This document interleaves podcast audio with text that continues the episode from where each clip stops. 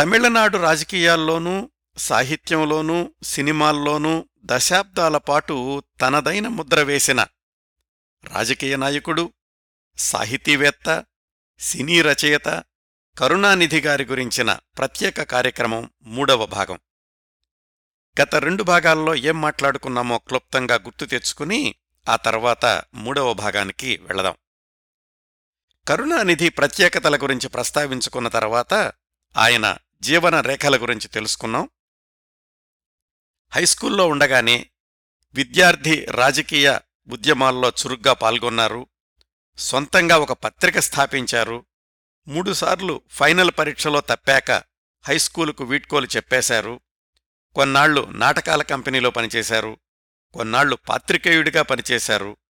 మొదటి వివాహం పద్మావతితో జరిగాక బావమరిది సిఎస్ జయరామన్ ద్వారా సినిమాకి రచన చేసే అవకాశం వచ్చింది. రాజకుమారి అభిమన్యు సినిమాలకు పనిచేస్తూ ఉండగా ఎంజీఆర్ తోటి పరిచయం ఏర్పడింది. సినిమా టైటిల్స్లో తన పేరు వెయ్యలేదు అని జూపిటర్ పిక్చర్స్ వాళ్ళతోటి విభేదించి ఇంటికొచ్చేశారు. మురసోలి పత్రికను కొనసాగించారు. ఒక బిడ్డకు జన్మనిచ్చి భార్య పద్మావతి కన్నుమూశారు. ఇంతవరకు కరుణానిధి జీవితంలోని కొన్ని ముఖ్య సంఘటనల గురించి తెలుసుకున్నాం. సమాంతరంగా తమిళనాడులోని ద్రవిడ ఉద్యమంలోని పరిణామాలు ఈవి రామస్వామి అన్నాదురైల మధ్య పెరిగిన అంతరాయం గురించి కూడా తెలుసుకున్నాం. కథాక్రమంలో మనం పంతొమ్మిది వందల నలభై ఎనిమిది ఆగస్టులో ఉన్నామండి. ఇక్కడ్నుంచి మిగతా విశేషాలని ఇప్పుడు కొనసాగిద్దాం. భార్య మరణించేసరికి కొడుకు ముత్తు రోజుల పిల్లవాడు. ద్రవిడ ఉద్యమంలో సంక్షోభం మురసోలి పత్రికా నిర్వహణ రోజురోజుకి భారం కావడం ఇంకా భార్య మరణం ఇన్ని సమస్యల్లో ఉన్నారు కరుణానిధి ఆ సమయానికి. వీటన్నింటినీ ఒకదాని తర్వాత ఒకటిగా పరిష్కరించుకుంటూ ఎలా ముందుకెళ్ళారంటే ఇంట్లో వాళ్ళందరూ రెండో పెళ్ళి చేసుకోమని బలవంతం చేశారు. అప్పటికి కరుణానిధి వయసు కేవలం ఇరవై నాలుగు సంవత్సరాలు. రోజుల పసివాడి బాధ్యత అది చాలా ప్రాధాన్యం ఉన్నటువంటి అంశం. ముందుగా ఇష్టపడకపోయినా పిల్లవాణ్ణి చూసుకునేందుకు సంరక్షకురాలు కావాలి కాబట్టి ఒప్పుకోక తప్పలేదు. అమ్మాయిని మీరే చూడండి. అయితే ఒక విషయం మాత్రం స్పష్టంగా చెప్పండి. మన ఆర్థిక ఇబ్బందులు నా రాజకీయ ఉద్యమాలు పసిపిల్లవాడి బాధ్యత అన్నీ వివరంగా చెప్పి వాళ్ళకిష్టమైతేనే ముందుకెళ్ళండి రాబోయే అమ్మాయికి ఆశ్చర్యం కలిగించే విషయాలు ఏమీ ఉండకూడదు. ఏది దాచిపెట్టొద్దు నేను అమ్మాయిని చూడాల్సిన అవసరం కూడా లేదు అని కరుణానిధి ఇంట్లో వాళ్ళకి చెప్పాడు. వాళ్ళు కూడా ఏమిటంటే ఆత్మగౌరవ ఉద్యమంతో ఉన్న కుటుంబాలైతే అర్థం చేసుకుంటారు అని ఆ కోణంలో అన్వేషణ ప్రారంభించారు.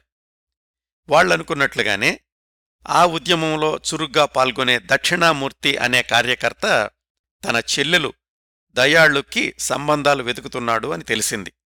ఆయన్ను సంప్రదించి కరుణానిధి గురించి చెప్పారు. దక్షిణామూర్తి దయాళు వాళ్ళిద్దరి నాన్నగారు గోవిందస్వామితో కూడా మాట్లాడారు.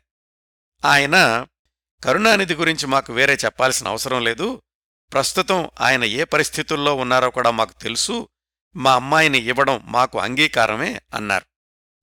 మీకేం కావాలి? అన్న ప్రశ్నకు కరుణానిధి అమ్మగారు అక్కయ్యలు ఇచ్చిన సమాధానం మాకు వేరే కట్న కానుకలేమి వద్దు. మీ అమ్మాయి ఫోటో ఒక్కటుంటే ఇవ్వండి చాలు మా వాడికి చూపించడానికి అని. దురదృష్టం ఏమిటంటే వాళ్ళింట్లో దయాళు ఫోటో లేనే లేదు.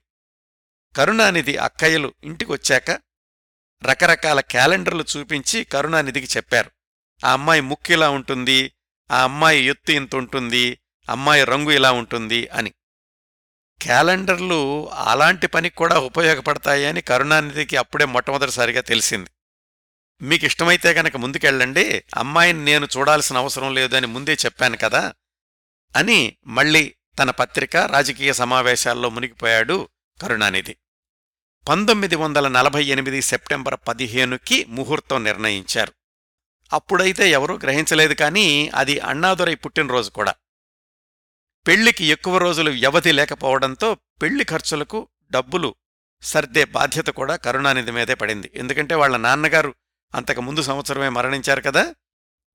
తను ఎంఆర్ రాధా కోసం వ్రాసిచ్చిన తూకుమిదై అనే నాటకం వేసి డబ్బులు సమకూర్చుకోవాలి అనుకున్నాడు కరుణానిధి. ఖర్చులు తగ్గించుకోవడానికని తను కూడా నాటకంలో ఒక వేషం వేశాడు. అన్నాదొరై వచ్చి ఆ నాటక ప్రదర్శనకు ముందు మాటలు చెప్పారు. ఎంత ప్రచారం చేసినా వసూలైన మొత్తంలో ఎనిమిది వందల రూపాయలు మాత్రం మిగిలాయి ఖర్చులు పోను. ఇంకో ఐదు వందలు ఎవరి దగ్గరో అప్పు చేశాడు. మొత్తం పదమూడు వందలు వాళ్ళ అమ్మగారి చేతిలో పెట్టి ఏం చేస్తారో ఎలా చేస్తారో మీ ఇష్టం. ఈ పదమూడు వందల్లోనే ఖర్చులన్నీ సరిపెట్టండి అని చెప్పాడు కరుణానిధి. అన్ని ఏర్పాట్లు జరుగుతూ ఉండగా ఒక హఠాత్ పరిణామం. ఆ రోజుల్లోనే మరొకసారి హిందీ వ్యతిరేక ఉద్యమం తెర మీదకొచ్చింది అని క్రిందటి భాగంలో తెలుసుకున్నాం కదా. సరిగ్గా కరుణానిధి వివాహం అనుకున్న పంతొమ్మిది వందల నలభై ఎనిమిది సెప్టెంబర్ పదిహేనునే రాష్ట్రవ్యాప్తంగా ఆందోళనలకి పిలుపునిచ్చాడు పెరియార్.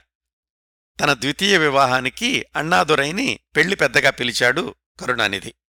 మరి హిందీ వ్యతిరేక ఉద్యమం ఆందోళనలు అంటే అన్నాదురై వెళ్ళాలి కదా? కరుణానిధి కూడా క్రియాశీలక కార్యకర్తే. సరే ఏదైతే అవుతుందిలే అని అదే రోజు పెళ్ళి ఏర్పాట్లతోటి ముందుకెళ్ళారు. ఒకటి రెండు చోట్ల ఉపన్యాసాలున్నాయి అవి పూర్తి చేసుకుని నీ పెళ్ళి సమయానికి వచ్చేస్తాను అన్నాడు అన్నాదురై.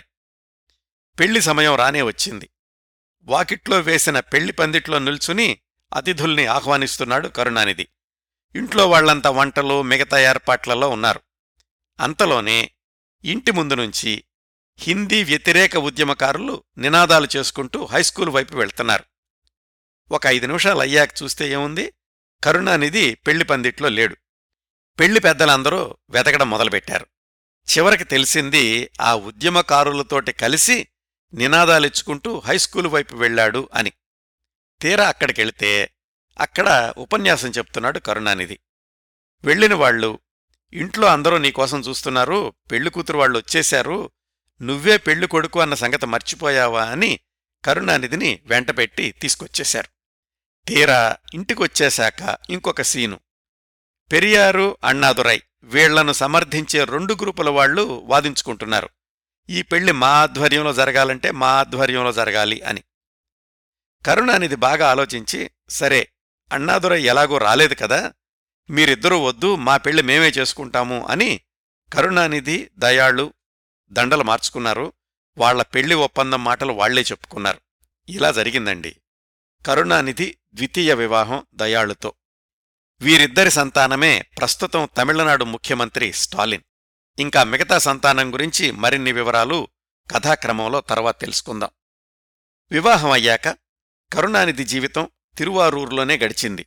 ఇంట్లో పసిపిల్లవాడు కొత్త పెళ్ళి కూతురు బయటేమో జోరుగా సాగుతున్న హిందీ వ్యతిరేక ఉద్యమం తన మురసోలి పత్రిక నాటకాలు వ్రాసిపెట్టమని అడిగే విజ్ఞప్తులు కరుణానిధి జీవితంలో స్తబ్దమైన క్షణాలు అంటూ ఎప్పుడూ ఉండేవి కాదు.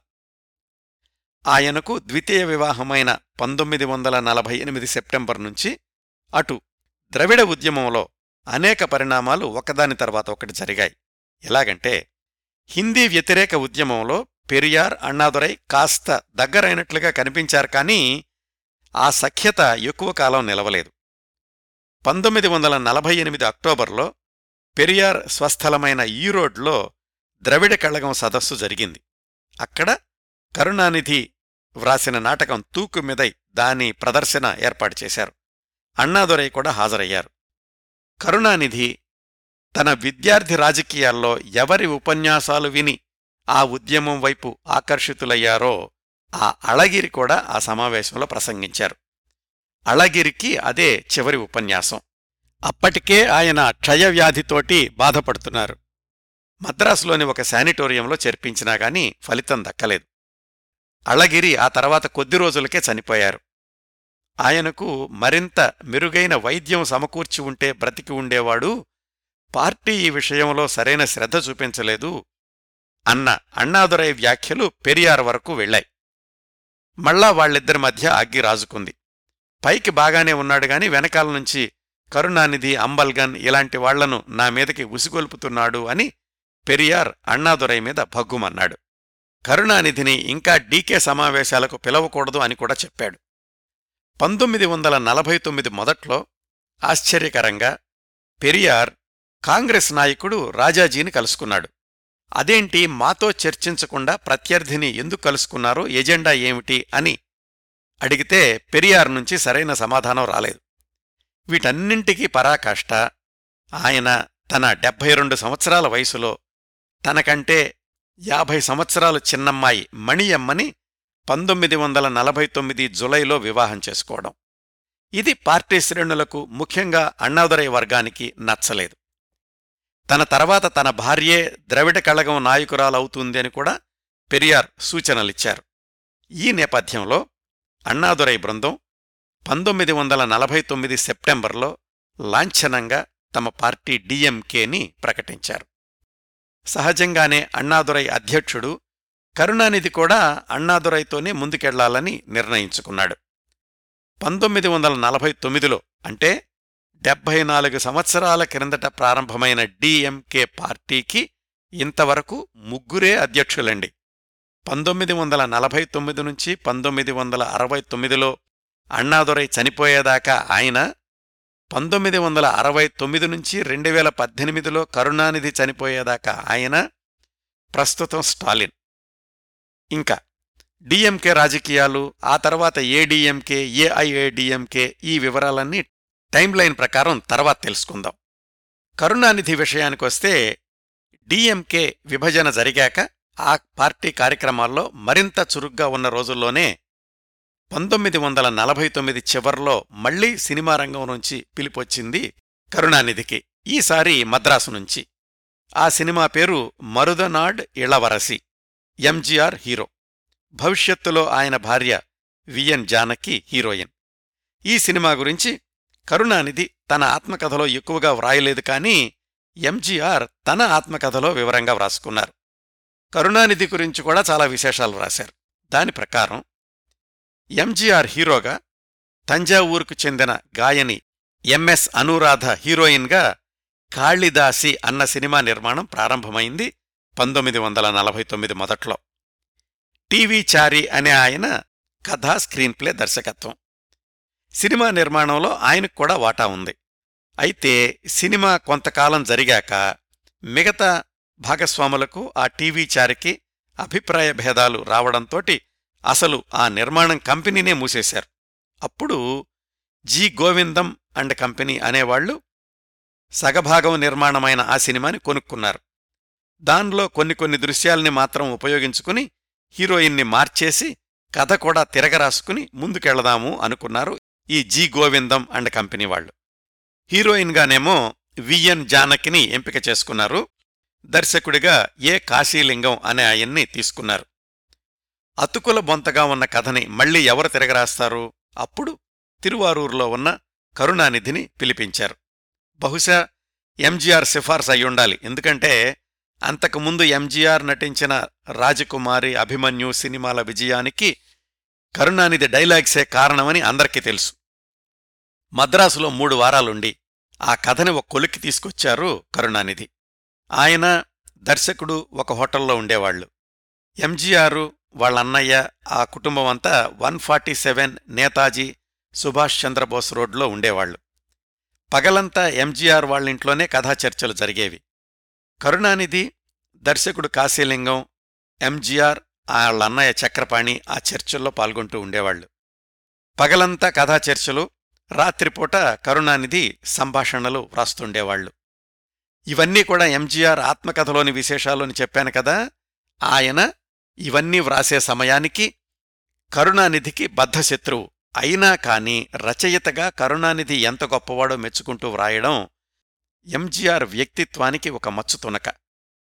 తను వ్రాసిన దాంట్లో ఏమైనా మార్చమని చెప్పినా పొరపాట్లు ఉన్నాయన్నా ఆయనే ముందుగా వాటి గురించి చర్చించి మార్చేసేవాడు తను వ్రాసిందాన్ని సమర్థించుకోవడానికి ఎప్పుడూ వాదించేవాడు కాదు. చాలామంది రచయితల్ని చూశాను సహనం లేని వాళ్ళని కళయింగర్ మాత్రం చాలా ఓపిగ్గా మేము ఏం చెప్పినా వినేవాళ్ళు చాలామంది ఆయన సంభాషణల్లోని కవితా ప్రవాహం కోసం ఎంత కష్టపడతారో అనుకుంటారు కానీ కళయింగర్ అలాంటి సంభాషణలన్నింటినీ అలవోకగా వ్రాస్తుండేవాళ్ళు అప్పుడే అనుకున్నాను ఆయన తమిళ సినిమాల్లో మరిన్ని సంచలనాలు సృష్టించబోతున్నారని అని కూడా కరుణానిధి గురించి ప్రశంసిస్తూ వ్రాసుకున్నారు తన ఆత్మకథలో ఎంజీఆర్. ఆ స్క్రిప్టు పని అయిపోయాక తన పారితోషికం తీసుకుని మళ్ళీ తన ఊరు తిరువారూర్ వచ్చేశారు కరుణానిధి. ఆ తరువాత ఆ చిత్రం మరుదునాడు ఇళ్ళవరసి షూటింగ్ మైసూర్లో జరిగింది. పంతొమ్మిది వందల యాభై ఏప్రిల్లో విడుదలై విజయం సాధించడంతో పాటు ఎంజీఆర్ జానకిల జంటకు కూడా మంచి పేరొచ్చింది. రచయితగా కరుణానిధి పేరు మొట్టమొదటిసారిగా వెండితెర మీద కనిపించింది ఈ సినిమాలోనే. అట్లాగే భవిష్యత్తులోని ముగ్గురు తమిళనాడు ముఖ్యమంత్రులు ఎంజీఆర్ కరుణానిధి జానకి కలిసి పనిచేసిన మొట్టమొదటి చిత్రం కూడా ఈ మరుదనాడ్ ఇళవరసి అయ్యింది. కరుణానిధి ఆ ప్రాజెక్టు పూర్తి చేసుకుని తిరువారూరు వచ్చేసిన కొద్ది నెలలకి ఇంకొక చిత్ర నిర్మాణ సంస్థ నుంచి పిలుపొచ్చింది. ఈసారి సేలంలోని మోడ్రన్ థియేటర్స్ నుంచి. అదెలా జరిగిందంటే సేలంలోని మోడ్రన్ థియేటర్స్ అధిపతి టిఆర్ సుందరం ఎల్లిస్ డంగన్ ఆయన దర్శకత్వంలో ఒక సినిమా తీయాలి అని ప్రణాళికలు సిద్ధం చేసుకుంటున్నాడు. ఈ టిఆర్ సుందరం అలాగే ఎల్లిస్ డంగన్ వీళ్ళ ఇద్దరి గురించి లోగడ విడివిడిగా పూర్తిస్థాయి కార్యక్రమాలు ప్రసారం చేశాను. విదేశాల్లో చదువుకున్న టిఆర్ సుందరం మోడ్రన్ థియేటర్స్లో సినిమా నిర్మాణాన్ని ఒక ఫ్యాక్టరీ వాతావరణంలో నడిపేవాడని ఎల్లిస్ డంగన్ అనే ఆయనేమో అమెరికా నుంచి మద్రాసు వచ్చి తమిళ సినిమా రంగంలో పదిహేనేళ్ళపాటు ఉన్నాడని ఇంకా చాలా ఆసక్తికరమైన విశేషాలు ఆ కార్యక్రమాల్లో చెప్పాను. ఎంజీఆర్ మొట్టమొదటి చిత్రం సతీ లీలావతికి దర్శకుడు కూడా ఈ ఎల్లిస్ ఆర్ డంగనే. మోడరన్ థియేటర్స్ స్టూడియోలో కెఎం షరీఫ్ అనే గీత రచయిత నెలవారీ జీతానికి పనిచేస్తూ ఉండేవాడు. ఆయనే టిఆర్ సుందరంకి సలహా ఇచ్చాడు. కరుణానిధి అనే ఆయన వ్రాసిన మంత్రి కుమారి అనే రంగస్థల నాటకం అద్భుతంగా ఉంటుంది. దాన్ని సినిమాగా తీస్తే తప్పకుండా చరిత్ర సృష్టిస్తుంది అని. సరే అయితే ఆ కరుణానిధి ఎవరో నువ్వే పట్టుకుని ఒప్పించి శేలం తీసుకురా అని ఆ బాధ్యతని కేఎం షరీఫ్కి అప్పగించాడు టిఆర్ సుందరం. షరీఫ్ చెప్పాడు నేను వెళ్ళి ఆయన్ని తీసుకొస్తాను గాని ఆయన రాజకీయాల్లో కూడా చురుగ్గా ఉంటాడు పూర్తిగా స్టూడియోలోనే ఉండిపోమ్మంటే ఒప్పుకోడేమో. ఆయన రాజకీయ సమావేశాలకి వెళ్ళే వెసులుబాటు మనం ఇవ్వాల్సి ఉంటుంది అని. సాధారణంగా టిఆర్ సుందరం షరతులు పెట్టడమే తప్ప ఎదుటివాళ్ళ షరతుల్ని అంగీకరించడు. కాని ఈసారి ఇది స్క్రిప్టుకు సంబంధించింది. పైగా ఆ నాటకం మూల రచయిత కరుణానిధి కాబట్టి ఒప్పుకున్నాడు. అట్లా ఈసారి కరుణానిధి సేలం మోడ్రన్ థియేటర్స్లో నెలకి ఐదు వందల రూపాయల జీతానికి చేరాడు. తన రాజకీయ కార్యకలాపాలకి అడ్డం ఉండకూడదు అనే హామీతోటి. పైగా మోడ్రన్ థియేటర్స్లో ఎప్పుడూ ఐదారు సినిమాల షూటింగులు సమాంతరంగా జరుగుతూ ఉండేవి.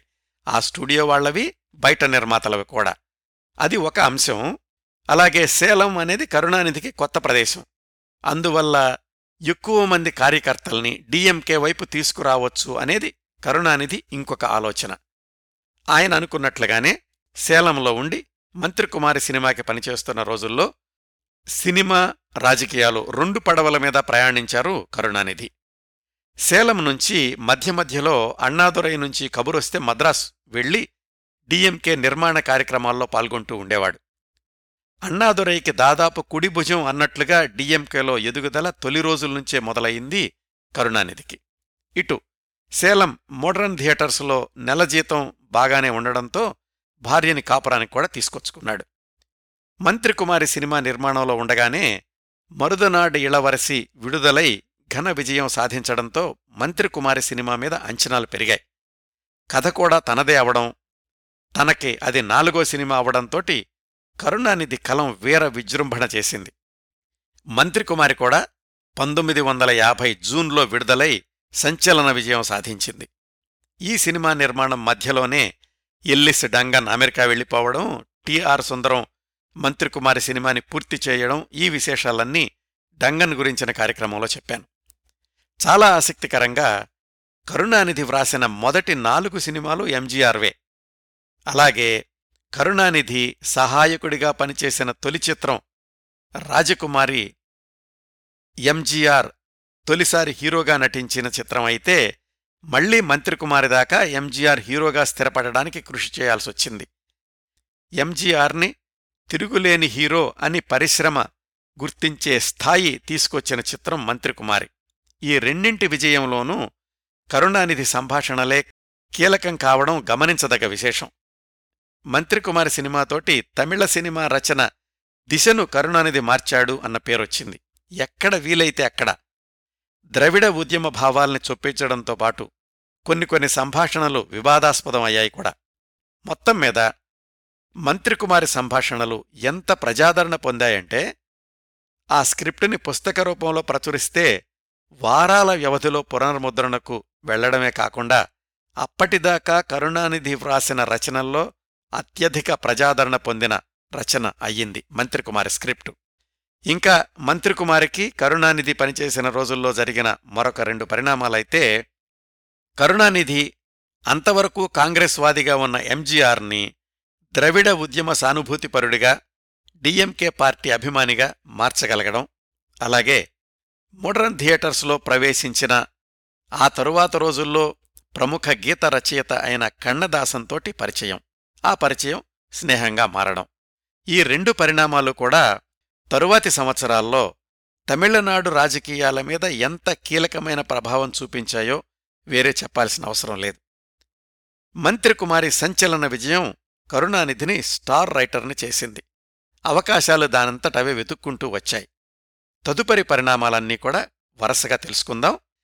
మంత్రికుమారి విజయం తర్వాత ఒక సినీ ప్రముఖుడు కరుణానిధిని వెతుక్కుంటూ సేలంకి వచ్చాడు. ఆయనే కరుణానిధి మొదటి వివాహం రోజు సాయంకాలం ఉపన్యసించిన ఎన్ఎస్ కృష్ణన్ ఎన్ఎస్కే ఆ సంఘటన గురించి క్రిందటి ఎపిసోడ్ అంటే రెండో భాగంలో తెలుసుకున్నాం ఎన్ఎస్ కృష్ణన్ అప్పటికే చాలా పేరున్నటువంటి నటుడు గాయకుడు నిర్మాత దర్శకుడు. వీటన్నింటితో పాటు ద్రవిడ ఉద్యమ మద్దతుదారు కూడా. అందుకే కరుణానిధి మొదటి వివాహానికి హాజరయ్యాడు. ఆయనే ఇప్పుడు స్వయంగా మద్రాసు నుంచి కరుణానిధి కోసం సేలం వచ్చాడు. తాను తర్వాత తీయబోయే సినిమాకి రచయితగా పనిచేయమని అడగడానికి. సుప్రభ అనే పేరుతోటి ఒక మలయాళ నాటకం ఆ రోజుల్లో సంచలనం సృష్టిస్తోంది. దాని రచయిత మున్షీ పరము పెళ్ళై ఆయన దగ్గర ఆ నాటకం హక్కులు ఐదు వందల రూపాయలకి కొనుక్కున్నాడు ఎన్ఎస్ కృష్ణన్. దాన్ని సినిమాకి అనుగుణంగా మార్పులు చేసి మాటలు వ్రాయాలి. కరుణానిధి దగ్గరకే రావడానికి కారణం ఏమిటంటే ఆ సుప్రభ నాటకంలోని కథాంశం ఆ రోజులకు చాలా విప్లవాత్మకమైంది. మోసపోయి పెళ్ళి చేసుకున్న భర్తని ఎదిరించి వదిలేసి ధైర్యంగా తాను ఒకప్పుడు ప్రేమించిన స్నేహితుణ్ణి పెళ్ళి చేసుకునే అమ్మాయి అందులో ముఖ్యమైనటువంటి పాత్ర. ఇలాంటి సబ్జెక్టుకి నిప్పులు కురిపించే సంభాషణలు వ్రాయాలి అంటే కరుణానిధే సరైన రచయిత అని ఎన్ఎస్కే అనుకున్నాడు. ఎన్ఎస్కే అంటే ఎన్ఎస్ కృష్ణన్ అండి. ఆయన అడగ్గానే ఎదురు ప్రశ్నలేమీ లేకుండా ఒప్పేసుకున్నాడు కరుణానిధి. కేవలం గొప్ప నటుడనే కాదు తన ఉద్యమ సహచరుడు అని కూడా. పారితోషికం ఎంత కావాలి అని అడిగాడు ఎన్ఎస్ కృష్ణన్. మీ ఇష్టం వచ్చినంత ఇవ్వండి మిమ్మల్ని నేను డిమాండ్ చేయను అన్నాడు కరుణానిధి. లేదు లేదు చెప్పు అని ఎన్ఎస్కే ఎన్నిసార్లు అడిగినా కరుణానిధి అదే మాట మీద ఉన్నాడు. మీరెంతిచ్చినా సరే అని. కృష్ణన్ సరదాకి తెల్ల కాగితం మీద నాలుగు సున్నాలు పెట్టి కరుణానిధికి చూపించాడు. ఇంత ఇస్తాను సరేనా అని. కరుణానిధి సరే అన్నాడు. జాగ్రత్తగా చూశావా అన్నాడు ఎన్ఎస్కే చూశాకే చెప్తున్నా అన్నాడు కరుణానిధి. అంటే సున్నాకి కూడా రాస్తావా అన్నాడు ఎన్ఎస్కే చెప్పాను కదండి మీరు ఎంత ఇచ్చినా వ్రాస్తానని అని అదే మాట మీద ఉన్నాడు కరుణానిధి. ఎన్ఎస్కే మళ్ళా ఆ పేపర్ తీసుకుని నాలుగు సున్నాలకి చివర్న ఒకటి అని అంకేసిచ్చాడు అంటే ఒక రూపాయనో ఒక పైసానో అర్థం వచ్చేలాగా కరుణానిధికి చూపించాడు. కరుణానిధి ఆ పేపర్ తీసుకుని దాన్ని తిప్పి చూపించి అంటే పదివేలు అని అర్థం వచ్చేలాగా మీరు ఇంత ఇస్తానంటే ఎలా వద్దంటానండి అన్నాడు. ఎన్ఎస్కే కరుణానిధి తెలివితేటల్ని మరొకసారి అభినందించి నువ్వన్నట్లే అనుకున్నట్లే చేస్తాను అయితే ఒక సలహా షరతు కూడా అనుకోవచ్చు నువ్వు మద్రాసు వచ్చేసెయ్యి ఎలాగూ డిఎంకే పనుల మీద తరచూ మద్రాసు రావాల్సి వస్తోంది కదా. అక్కడే ఉంటే ఇటు సినిమాలో అటు పార్టీ రెండు పనులు చూసుకోవచ్చు అని చెప్పాడు. కరుణానిధికి కాదనడానికి కారణమేమీ కనిపించలేదు. తప్పనిసరిగా వస్తాను. అయితే మోడరన్ థియేటర్స్ వాళ్ళకి ఇంకొక సినిమా ఒప్పుకున్నాను ఇది పూర్తి చేసి వస్తాను అన్నాడు. ఎన్ఎస్ కృష్ణన్ సరేనన్నాడు. ఇదంతా పంతొమ్మిది వందల యాభై మధ్యలో జరిగింది. అట్లా కరుణానిధి మోడరన్ థియేటర్స్ వాళ్ళకి వ్రాస్తాను అని ఒప్పుకున్న తరువాతి సినిమా పేరు దేవక్కి ఇద్దరు అక్కా చెల్లెళ్ళ కథ. పూర్తిగా మెలోడ్రామా కన్నీటి కథ. తొలి రోజుల్లో కరుణానిధి వ్రాసిన రాజకీయ వాసన లేని కథ. కథామాటలు రెండూ కరుణానిధినే. దర్శకుడు అభిరుచిని బట్టి స్క్రిప్టు రాసిచ్చారు కరుణానిధి. సినీ జీవితాల్లో రాజకీయ జీవితాల్లో అనూహ్యమైన మలుపులు చూస్తూ ఉంటాం కదా? ఈ దేవకి సినిమా విషయంలో ఒక ఆసక్తికరమైన సంఘటన జరిగింది. దేవకి సినిమాలో అక్కా చెల్లెళ్ళ వేషాల కోసమని నిజ జీవితంలో అక్కా చెల్లెళ్ళు ఇద్దరిని ఎంపిక చేశారు. వాళ్ళది మైసూర్. సినిమాల్లో వేషాల కోసమని ప్రయత్నిస్తున్నారు కానీ ఇంకా నిలదొక్కుకోలేదు. వాళ్ళిద్దరితోటి షూటింగ్ మొదలుపెట్టారు కానీ వాళ్ళల్లో ఒక ఆమె తమిళ సంభాషణలు సరిగా చెప్పలేకపోతోంది. కన్నడం మాతృభాష ఏమో ఎంత నేర్పించినా గాని ఆ తమిళ యాస రాలేదు. దర్శక నిర్మాతలు మాట్లాడుకుని వాళ్ళిద్దరినీ ఆ దేవకి సినిమా నుంచి తప్పించేసి ఆ రోజుల్లో పేరున్న మరొక నటీమణి మాధురీదేవిని ఇంకొక పాత్రకేమో విఎన్ జానకిని ఎంపిక చేశారు. ఇందులో ఆసక్తికరం ఏముంది అనుకుంటున్నారా? అసలు విషయం చెప్తాను. విఎన్ జానకి తర్వాత ఎంజీఆర్ భార్య అయ్యారు. అంతకు ముందు విఎన్ జానకి ఎంజీఆర్లు నటించిన మరుదనాడు ఇళవరసి కూడా కరుణానిధి రచయిత. ఇది ఒక అంశం. అసలైన ఆసక్తికరమైన విషయం ఏమిటంటే ఇద్దరు నిజ జీవితంలోని అక్కా చెల్లెళ్ళని దేవకీ సినిమా నుంచి తొలగించారు అని చెప్పుకున్నామే. వాళ్ళల్లో ఆ తమిళ సంభాషణలు చెప్పలేకపోయిన అమ్మాయికి అప్పటికి రెండేళ్ళ కూతురుంది. ఆ రెండేళ్ళ పాప నలభై ఏళ్ళ తర్వాత ఆ సినిమా రచయిత కరుణానిధికి వెన్నులో బాకు అవుతుందని జీవితకాలం పక్కలో బల్లెం అవుతుందని ఎవ్వరూ ఆ సమయానికి ఊహించే అవకాశమే లేదు.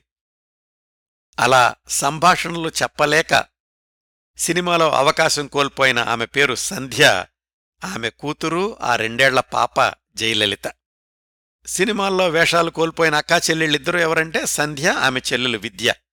నిజానికి ఈ మొత్తం పరిణామాల్లో కరుణానిధి పాత్ర ఏమీ లేదు. కాని భవిష్యత్తులో ఆయన రాజకీయ జీవితంలో ఎదురైనటువంటి పాత్రలు ఆయనకు తెలియకుండానే ఆయన చుట్టూనే ఉన్నాయన్నమాట. మార్చినటువంటి తారాగణంతో దేవకి సినిమా విజయవంతమైంది.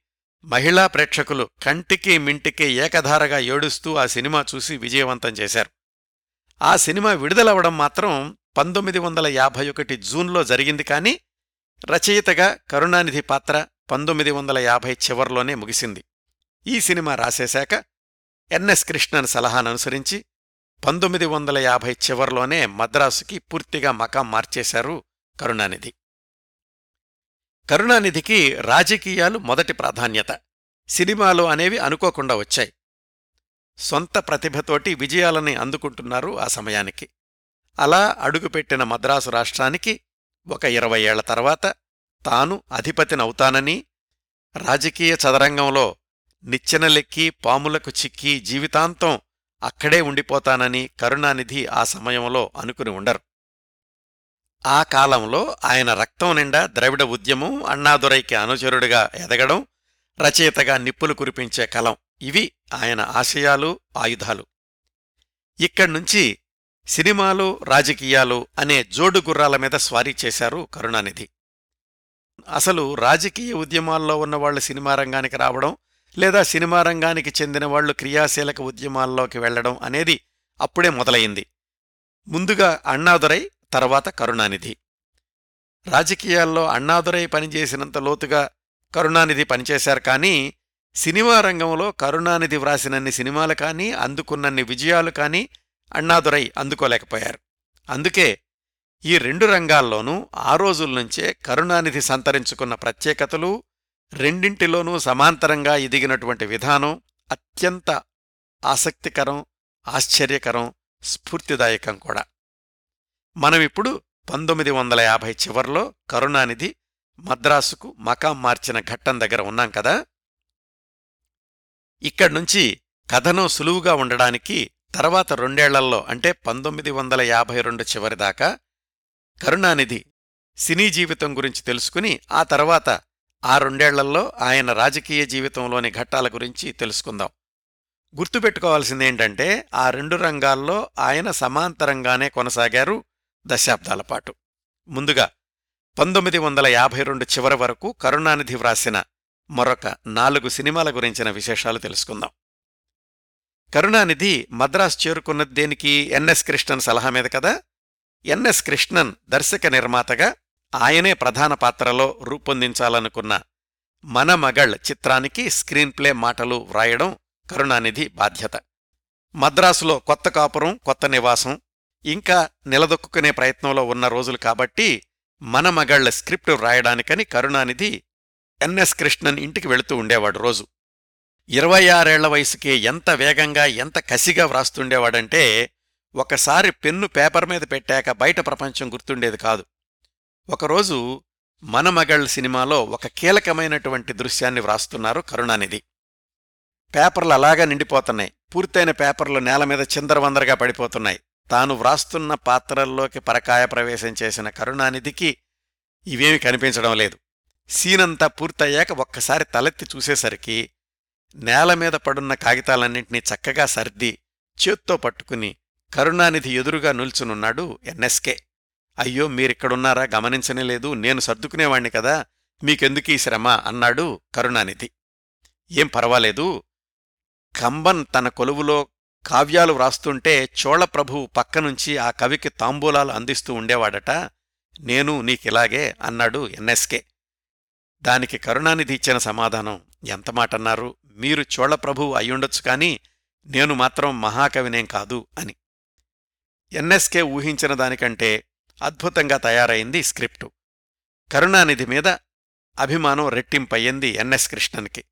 వాళ్ళిద్దరి మధ్య అలా ప్రారంభమైన ఆ అనుబంధం పార్టీలకు సినిమాలకు అతీతంగా ఎన్ఎస్కే మరణించే మరొక ఏడేళ్ళ దాకా కొనసాగింది.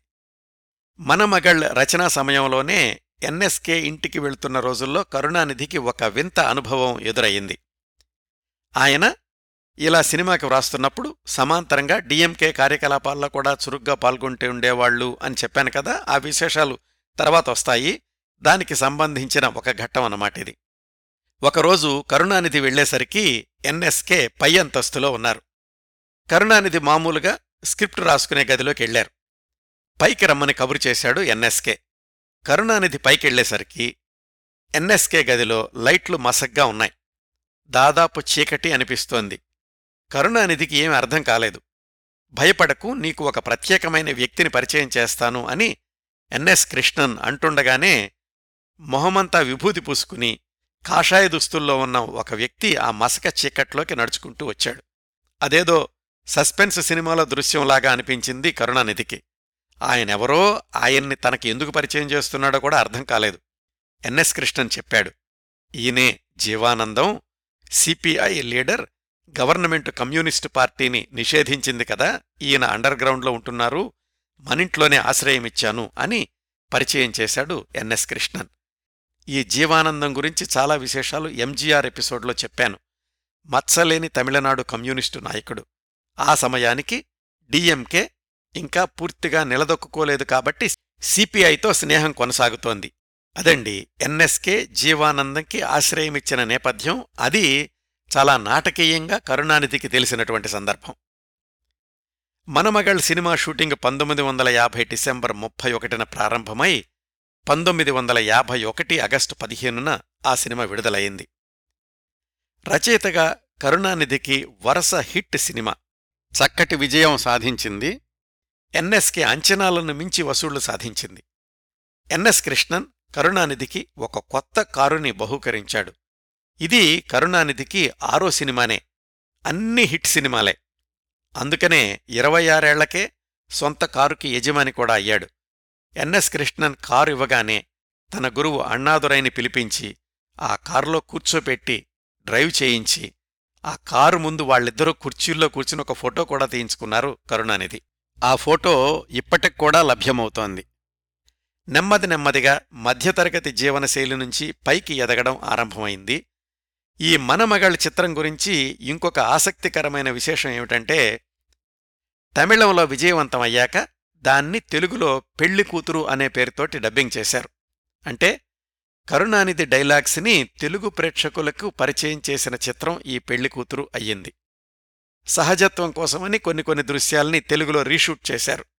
ఈ మొత్తం డబ్బింగ్ ప్రక్రియని చూసుకోమని తర్వాత రోజుల్లో ప్రముఖ దర్శకుడైన ఏ భీమ్సింగ్ ఆయనకు అప్పచెప్పారు మనమగళ్ళ సినిమా విడుదలైన సంవత్సరం దాకా కరుణానిధి వ్రాసిన ఇంకే సినిమా విడుదల కాలేదు. కానీ ఆ రోజుల్లోనే కరుణానిధి రాజకీయ కార్యకలాపాలు వేగం పుంజుకున్నాయి. ముందు సినిమా విశేషాలు పూర్తి చేద్దామనుకున్నాం కదా?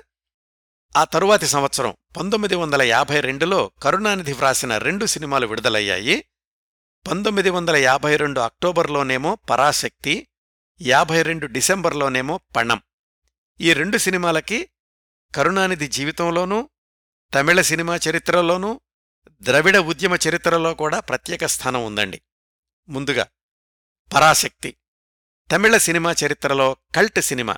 ఇటీవలే ఈ చిత్రం గురించి పూర్తి స్థాయి కార్యక్రమం కూడా గంటసేపు ప్రసారం చేశాను. పరాశక్తి చిత్ర కథాంశంతో పాటు నేపథ్య కథనాల గురించిన బోలెడన్ని విశేషాలు చెప్పాను అందులో. శివాజీ గణేశన్ మొట్టమొదటి చిత్రం.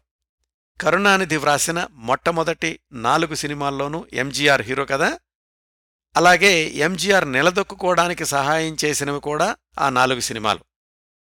ఆ విధంగానే మొట్టమొదటి చిత్రంతోనే శివాజీ గణేశన్ని సూపర్ స్టార్ని చేసిన చిత్రం పరాశక్తి. రంగస్థల నాటకం ఆధారంగా వ్రాసిన స్క్రిప్టే కాని రచయిత కరుణానిధి సినిమా కోసమని కొన్ని మార్పులు చేశారు. ఇంకా ఆయన సంభాషణల గురించి చెప్పేదేముంది? కరుణానిధి సంభాషణలకు శివాజీ గణేశన్ నటన ఎలా ఉందంటే అగ్నికి ఆజ్యం పోసినట్లయింది. తమిళ ప్రేక్షకుల్ని కొన్ని నెలల పాటు మెస్మరైజ్ చేసింది ఈ పరాశక్తి చిత్రం. ఆ సినిమాలో కరుణానిధి వ్రాసిన సంభాషణలు విడిగా గ్రామ్ఫోన్ రికార్డులుగా అమ్ముడవడం ఇంకొక విశేషం. అందులో చిట్ట చివర్లోని శివాజీ గణేశన్ కోర్టులో చెప్పే సుదీర్ఘమైన డైలాగ్సు డిఎంకే పార్టీ ప్రచార సభల్లో కూడా ప్రముఖంగా వినిపించడం అనేది ఆ రోజుల్లో ఒక హైలైట్. ద్రవిడ ఉద్యమ భావాల్ని సినిమాల్లోకి చొప్పించడం అన్న ప్రయోగాన్ని అణ్ణాదురై ప్రారంభిస్తే కరుణానిధి దాన్ని మరొక స్థాయికి తీసుకెళ్ళారు. ఆ ప్రయోగాలకు పరాకాష్ఠ పరాశక్తి చిత్రంలోని సంభాషణలు. ఎక్కడ వీలైతే అక్కడ డిఎంకే ముద్రలు చూపించారు కరుణానిధి.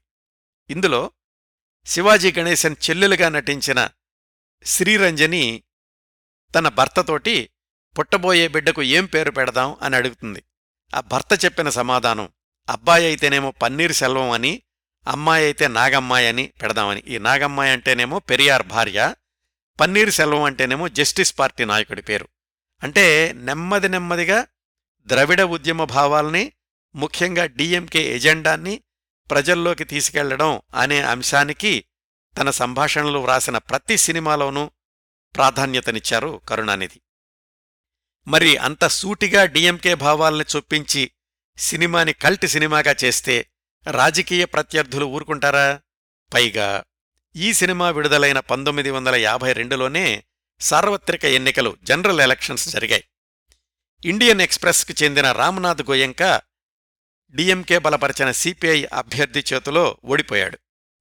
పరాశక్తి చిత్రం రికార్డులు సృష్టిస్తున్న రోజుల్లో రామ్నాథ్ గోయంక పత్రిక దినమణి కదిర్లో ఒక కార్టూన్ వేశారు. బట్టలు చిరిగిపోయిన అమ్మాయి బొమ్మ వేసి దాని కింద పరబ్రహ్మం అని హెడ్డింగ్ పెట్టి దాని కింద కథ అరాచకం దయానిధి అని వ్రాశారు. అది పరాశక్తి కరుణానిధి వాళ్ళను ఎగతాళి చేయడం అనేది స్పష్టంగా తెలుస్తూనే ఉంది కదా? మరి కరుణానిధి ఎలా ఊరుకుంటారు? ఆ పరబ్రహ్మం అనే పేరుతోటి ఒక వ్యంగ్య నాటకం వ్రాసి డిఎంకే శ్రేణులకిచ్చారు.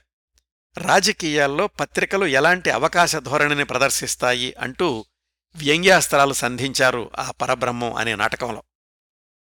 ఆ నాటకం తమిళనాడంతటా దాదాపు వంద సార్లు ప్రదర్శించబడింది. ఒకరికి లొంగిపోవడం ఒకరికి బెదిరిపోవడం అనేది కరుణానిధి వ్యక్తిత్వంలో మొట్టమొదట్నుంచి లేదన్నమాట.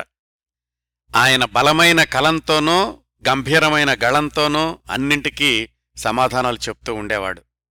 పరాశక్తి ఘన విజయం తర్వాత కరుణానిధి వ్రాసిన మరొక చిత్రం పణం. ఆసక్తికరంగా ఇది శివాజీ గణేశన్కి రెండో సినిమా. అలాగే కరుణానిధిని మద్రాసు రప్పించిన ఎన్ఎస్కే దానికి దర్శకుడు. కరుణానిధికి సేలంలో పరిచయమైన కన్నదాసన్ పణం సినిమాలో పది పాటలు వ్రాశారు. ఆయన సోదరుడు ఏఎల్ శ్రీనివాసన్ ఈ సినిమాకి నిర్మాత. కరుణానిధి మొదటి భార్య అన్నయ్య సిఎస్ జయరామన్ ఉన్నారు కదా ఆయన కూడా ఈ సినిమాలో ఒక పాట పాడారు. స్క్రీన్ ప్లే సంభాషణల్లో కరుణానిధి తన మార్క్ చూపించారు. సినిమా మొదట్లోనే కథానాయకుడు మద్రాసులో జరిగే నాలుగు రోజుల డిఎంకే సదస్సుకి హాజరవుతాడు. ఈ సినిమాలో ఎన్ఎస్ కృష్ణన్ పాడిన ఒక పాట డిఎంకే అనే అక్షరాలతో మొదలవుతుంది. దీనా మోనా ఖానా అని. అయితే సెన్సార్ ఇబ్బందుల్ని తప్పించుకోవడానికని తీనా మూనా కానా అంటే తిరుకురల్ మಣ್ಣాని కళగం అని అర్థం చెప్పించారు. సినిమా కథ మామూలు సాంఘిక కథే కానీ సినిమా అనుకున్నంత విజయం సాధించలేదు. వరుస విజయాలతో దూసుకు వెళుతున్న కరుణానిధికి మొట్టమొదటి బ్రేక్ ఈ పణం సినిమా అని చెప్పుకోవచ్చు.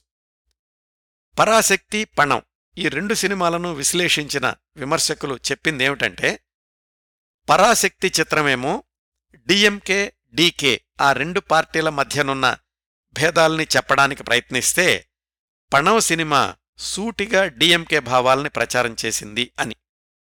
ఇవ్వండి.